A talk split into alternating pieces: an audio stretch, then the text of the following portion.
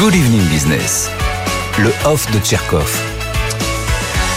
Mais oui, parce que les premiers résultats, enfin si on peut dire, viennent de tomber, Audrey, le oui au rattachement à la Russie l'emporterait à plus de 96%. Voilà ce qu'on nous dit ce soir. Hein. Alors en effet, donc à l'heure de Vladimir Poutine, eh bien la démocratie donne un bel exemple de parodie. Vous le savez, depuis vendredi, régions séparatistes à l'est et régions occupées au sud étaient conviées à se prononcer sur leur adhésion à la Fédération de Russie. Alors euh, scrutin euh, porte à porte, absence d'observateurs extérieurs évidemment.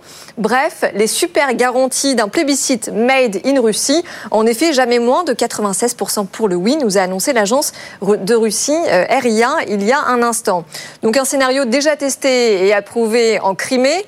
Alors quel est le bulletin de cette belle opération humanitaire? Eh bien, les mines de lithium et les industries métallurgiques du Donbass, évidemment, et le port de Mariupol, avec les riches terres agricoles de Kherson, l'Empire russe aurait tort de se priver de tels joyaux.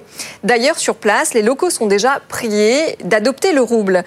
Alors évidemment, en Occident, toutes les voix se sont levées pour dénoncer la violation de l'intégrité d'une nation. Des condamnations attendues chez les fidèles soutiens des Ukrainiens, mais pas seulement, parce que surprise, même la Chine se désolidarise et l'Inde et la Turquie ne sont pas non plus ravis de ce qui se passe en Ukraine. Mais il semblerait que même dans le Caucase, le vent tourne pour la Russie à l'heure actuelle, Audrey. Hein. Et oui, alors pour une fois, les Arméniens lorgnent vers les Américains.